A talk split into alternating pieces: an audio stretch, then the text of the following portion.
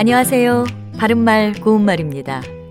국토교통부와 한국도로공사에서는 도로 분야에서 관행적으로 쓰여온 불필요한 외래어와 어려운 전문 용어, 그리고 일본식 한자 표현 등을 국민이 쉽게 이해할 수 있도록 순화해서 널리 알리고 있습니다. 오늘은 그 가운데 몇 가지 용어를 소개합니다. 먼저 일본식 표현인 단돌이라는 말을 많이 들어보셨을 겁니다. 단돌이 대신에 주의를 기울여 다잡거나 보살핌이라는 뜻의 한자어 명사인 단속으로 다듬었습니다. 또 공사장이나 광산 등의 건설 현장에 임시로 지어놓은 식당을 가리키는 한바, 이 한바는 현장 식당으로 순화했습니다. 그리고 길의 너비를 뜻하는 노폭이라는 용어는 도로폭으로 순화했고요.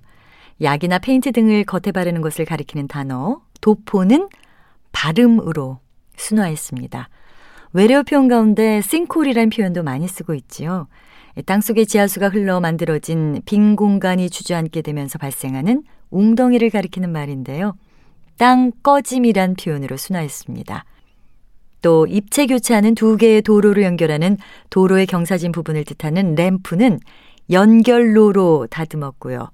도로 표면에 생긴 얇은 빙판을 가리키는 블랙아이스는 도로 살 얼음이라는 표현으로 순화했습니다. 바른말 고운말 아나운서 변희영이었습니다.